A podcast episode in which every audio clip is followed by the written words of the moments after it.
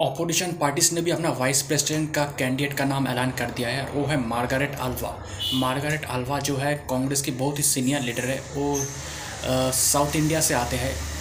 कांग्रेस का ex prime minister Rajiv Gandhi के cabinet में मंत्री भी रह चुकी है। एक बार लोकसभा के सांसद और चार बार राज्यसभा से सांसद रह चुका है। और गोवा राजस्थान, गुजरात और उत्तराखंड, इन चारों स्टेट में गवर्नर भी रह चुकी है। तो उन्होंने सारे ऑपोजिशन पार्टीज़ का, को थैंक यू कहा है, उनको वाइस प्रेसिडेंट कैंडिडेट चुनने के लिए। लेकिन पहले बीजेपी ने जगदीप धनकर को वाइस प्रेसिडेंट का कैंडिडेट चुन लिया था तो so Jagdeep Dhankhar versus Margaret Alva लेकिन जब, जहाँ जो नंबर्स की बात है नंबर्स के हिसाब से जगदीप धनकर बहुत आगे है और उनका वाइस प्रेसिडेंट बनना तय है। वाइस प्रेसिडेंट का चुनाव सिक्स अगस्त को होना होगा तो देखना पड़ेगा मार्गरेट अल्वा को अपोजिशन पार्टीज़ किस तरह से सपोर्ट करती है और कितना आगे तक वो जा पाता है। दोस्तों, मेरा नाम प्रियोव्रत गांगुली है।